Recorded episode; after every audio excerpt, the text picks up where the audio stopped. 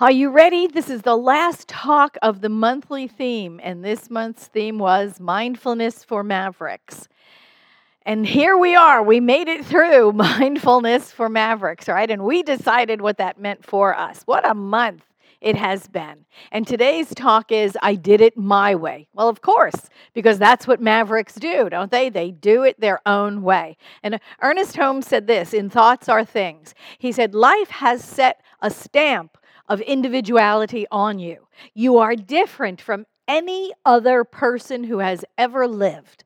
You are an individualized center in the consciousness of God. You are an individualized activity in the action of God.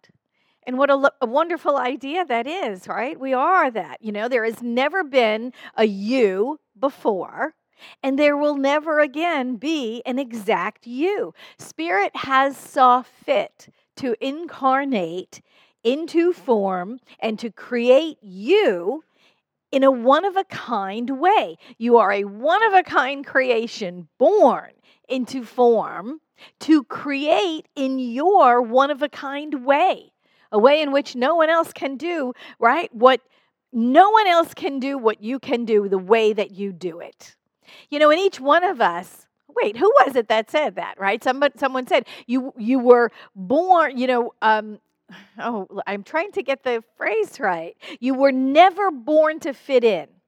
You were born to stand out. Does that make sense?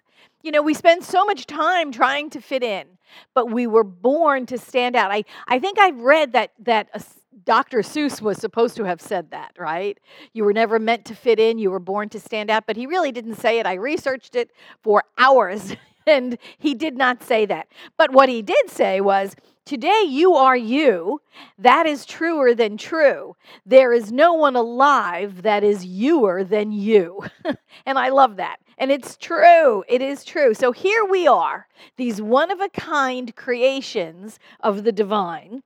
And what I know about each one of us is that we came equipped with everything that spirit is. We all came with those same ingredients of spirit. Within you is everything that you know the divine to be. When we think of God, we know God is abundance and balance and beauty and freedom and joy and love, order, peace, power, unity, wholeness, and wisdom, all of those qualities of God, all of those qualities that we ascribe to the divine, they're all within us. We came with all of them because Spirit has incarnated itself in form. And all of those other qualities of God, we don't mention in those 12, but they're all there as well the harmony and, the humor and the expansiveness. I mean, everything that you think of as divine qualities, we came with them because Spirit created everything out of itself. And so everything that Spirit is, is found within us. We were born in form containing all of it. And, and, and how much do we become aware of? And how much do we embody? And how much do we use? And how much do we allow to flow through us into form around us as our life? As much as we can. As much as we can embrace, as much as we can accept, and as much as we can act upon. Ernest Holmes in Thoughts Are Things, he said this. He said, You live because life lives in you. You move because there is a universal energy flowing through you. You think because there is an infinite intelligence thinking through you. You exist because divine spirit has sought to individualize itself in and as you. This is why you are called the temple of the living God. There is a divine spark at the center of your being.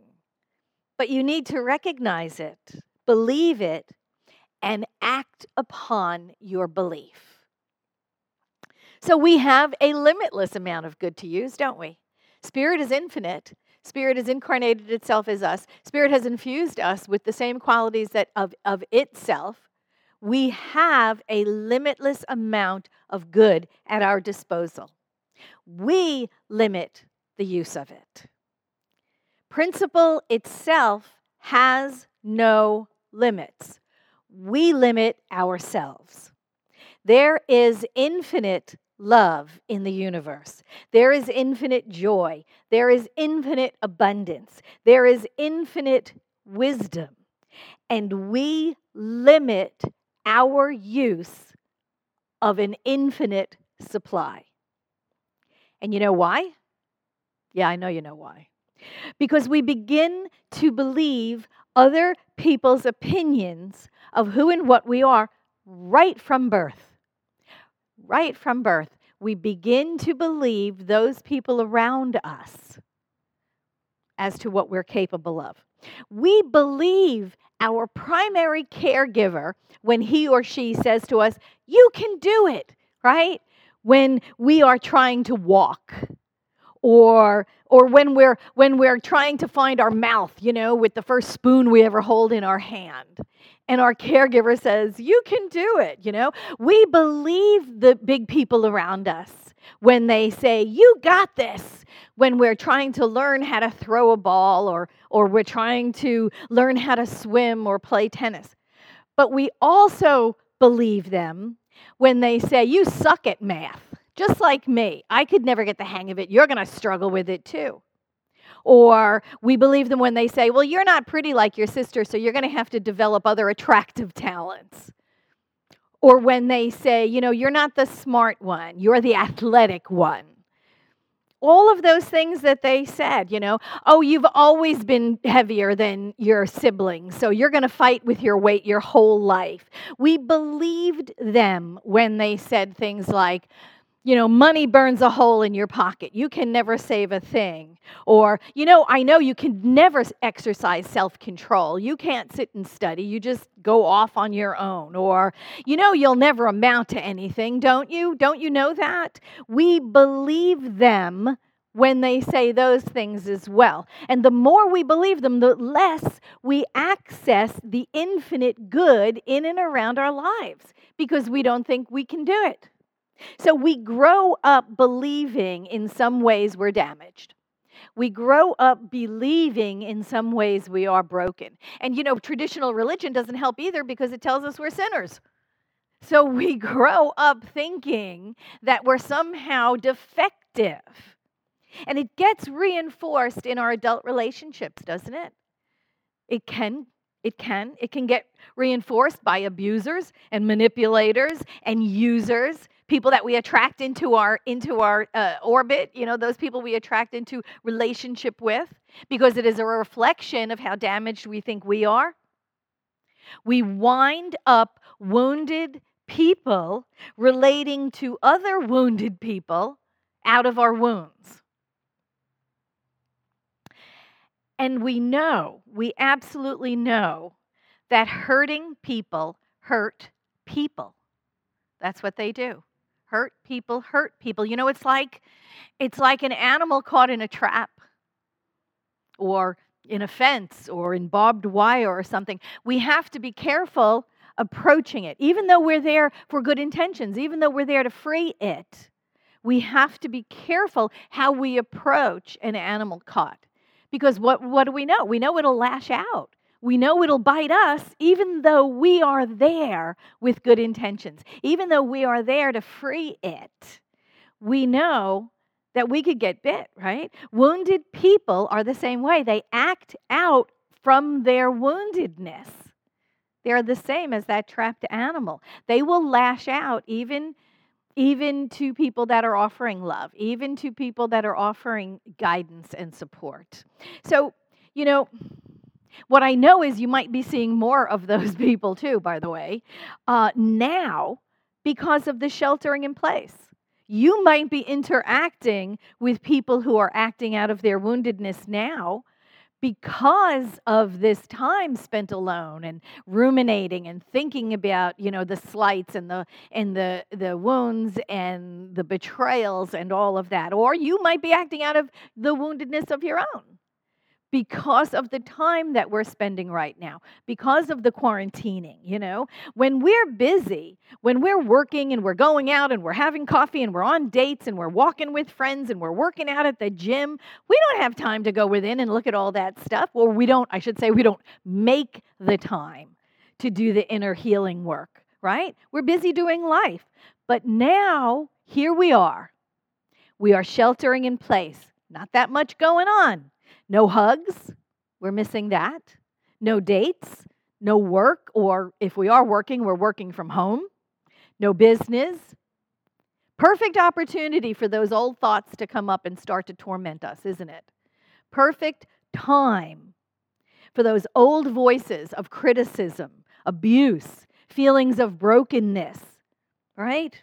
And we have nothing to do to push them down, to be busy. We have nothing else to do but to deal with them or to act out on them.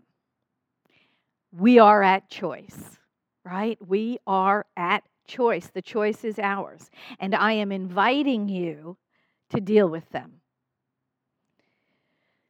I am inviting that healing to happen into your experience, to do the work of healing is to reveal what is within us all the time, what has been there since birth. All of those ingredients of spirit that you are. It's to invite those things to the surface to do the work of healing, to reveal the truth of who you are. You know, in the Gospel of Thomas, it says, If you bring forth what is within you, what you bring forth will save you. If you do not bring forth what is within you, then what you do not bring forth will destroy you. The perfection, the wholeness that has been with you since you came into form, that is the truth of who you are.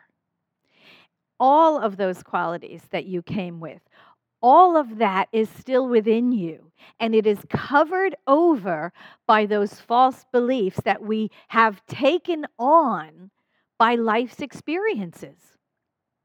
Covered over by beliefs of woundedness, of brokenness, of less than. All that we have gathered by the experiences we have gone through in life.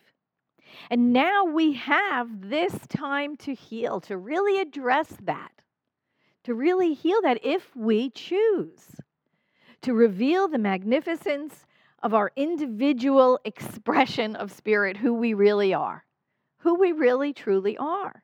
Now is the time, right? Now we have the time.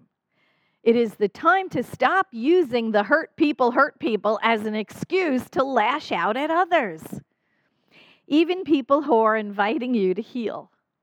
You know, and you, and you know, it happens. People come together, they think they're ready, but they're not ready. They think that they, they come to a, a, a healing community like a Center for Spiritual Living or something like that it, with the intention of, well, I'm going to heal this stuff that's within me. But really, they don't want to heal. What they really want to do is they want to meet new people that they can enroll in their story about what a victim they are. And then those are the people that, you know, wind up getting mad at everybody here and leave because they're not ready to do the work of healing you know? And I see it on Facebook all the time, honest to God. I see it on Facebook. People lashing out at other people, you know, the name calling, the blaming others, you know, blaming others for why they're unfulfilled or why they're overweight or why they're lonely or why whatever. It doesn't really matter. But the truth is they're just they're just not ready. Because what we what do we know? We know the healing is done our way. The healing is a is a is an inner, it is a personal thing, it is a growth thing, it is something that we have to come to terms with. We have to do the work. Nobody can do it for us. And and blaming everyone around for your clinging to your wounds won't heal you. Blaming everyone around you for why you're suffering from your wounds won't heal you. And I will tell you what will heal you it is you doing the work. We must do our own work. Doing our own work is the thing that heals, and it heals because we are inviting Spirit in. Spirit heals, it heals. Remember, we said that uh, last week, I think, right? I don't heal, you don't heal. Spirit heals through us. And it heals by revealing our magnificence, revealing the truth of us that has been there all along, and we've covered it over by all these false ideas of how damaged we are. But we must do the work. We do the work, Spirit does the healing. We have to take that deep dive into our pain, into our confusion, into our sense of loss that keeps us in the cycle of believing we're broken, believing we're wounded, and then wounding others in our process. It all starts with us. We are the ones that have to do the work. And of course, we get to do it our way. Absolutely. Each person that is doing this, this deep dive, that's doing this work into the healing of their own nature, revealing the truth of their own, we each do it our own way, looking within, acknowledging the pain, the event, or the events, coming to terms with what we close down within ourselves because of it right? We, we must come to terms not only with our past, but we must come to peace with what our response was to what happened to us. Because a lot of times that response was to build walls.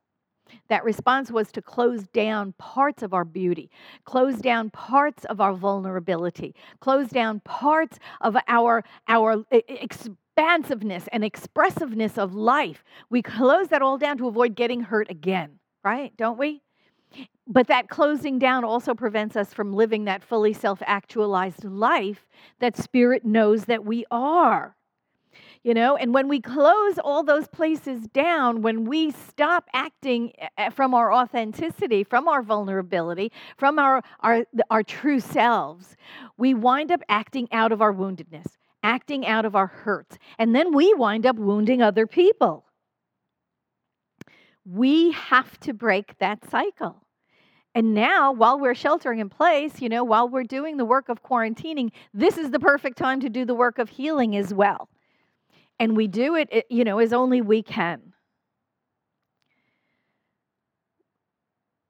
We have to look unflinchingly at our pain we have to look honestly at what we did to block off that pain. We have to look at how we acted out, hurting others because of the pain. And we have to own all of that. We have to practice forgiveness, right? For, for everyone involved. We have to practice forgiveness of others, maybe not necessarily for their sake, but for ours right? Because it frees us up from being, from being stuck in the past, from being stuck in our wound. We have to practice self forgiveness. Actually, really, all forgiveness is self forgiveness because it is a gift we give ourselves. We free ourselves up from the past for all of our actions, for all of our reactions, for, from all of our acting out of our woundedness, all of it.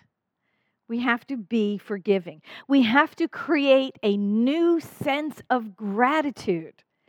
We have to, we have to create a new sense of, of counting of our blessings.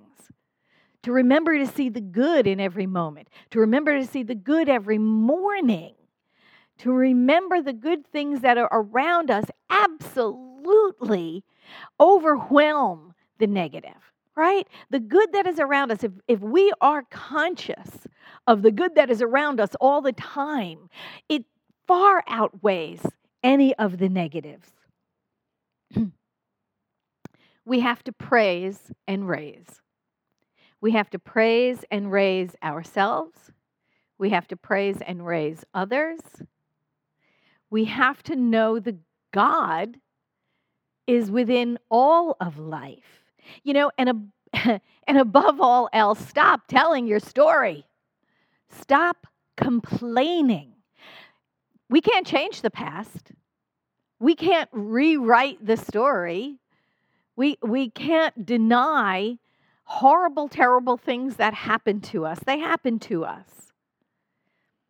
And we can heal our responses to them. We can heal the wounds that occurred because of them. We can free ourselves up from them and go on to live this fully, uh, uh, you know, expressed life of spirit that we are. We have to stop complaining. Stop pointing out everybody else's faults. Stop pointing out your own. We have to make a dedicated commitment to speak only truth. Speak only truth. And what we know is God is good. We know that God is love. We know that love is the truth of our souls. We know that love is the truth of all souls everywhere. And doing the work of healing and revealing, we become that beacon of light. We become the beacon of light. We become the resurrected Christ consciousness in the world. We become that person which gives everyone around us the exact freedom that they need to do their own work and to heal in our presence. We become the revealed wholeness of the life of spirit that we have always been and that we are meant to be. And people will heal just in our presence because the light shines out from within us. When we are healed, when we are whole, when we are absolutely awakened to the magnificence that we are, we give permission for people around us to do the same thing as we begin to transcend the experience, the condition, we shine our light brighter than ever before. We awaken to that magnificence. We begin to live from that position of magnificence. Our truth has been there all along. Nothing, nothing, nothing that can happen to us in the world of conditions can damage that, can extinguish that light, can break you, can, can make you less than whole. Nothing that you experience in the physical can ever damage that. That is spirit within you. That is the truth of you. We are not a product or a, or a result of the worst things that ever happened to us. That is not the truth. We are not what happens to us. We are brilliant, shining, radiant beings of spirit in form, here to experience everything that life has to offer. And we're all capable of doing this work. We are all capable of doing the work of healing. We are all capable of getting in touch with that seed of perfection within us and allowing it free rein to come out from us, to absolutely shine out onto the world, to reveal the magnificence of who we are. And when we are healed, we become that place of healing for others. If hurting people hurt people, right? If people who are hurt hurt others, if hurting people hurt people, then what I know is true is that loving people love people. And we can do that work. Healed people can heal people. Ernest Holmes in the Science of Mind textbook said this. He said, Our belief and our deep seated convictions inevitably outpicture and reflect themselves in our experiences and environment, both in the physical condition of our body and in the larger world of our affairs. What we outwardly are and what we are to become depends upon what you are thinking. For this is the way we are using the creative power. It is up to us to do the work, and I know we can do it. It is up to us to heal our own wounds to reveal the magnificence that we are, and I know that we are up to it. I know that we get to do this work. We can do it each in our own way. Thank you.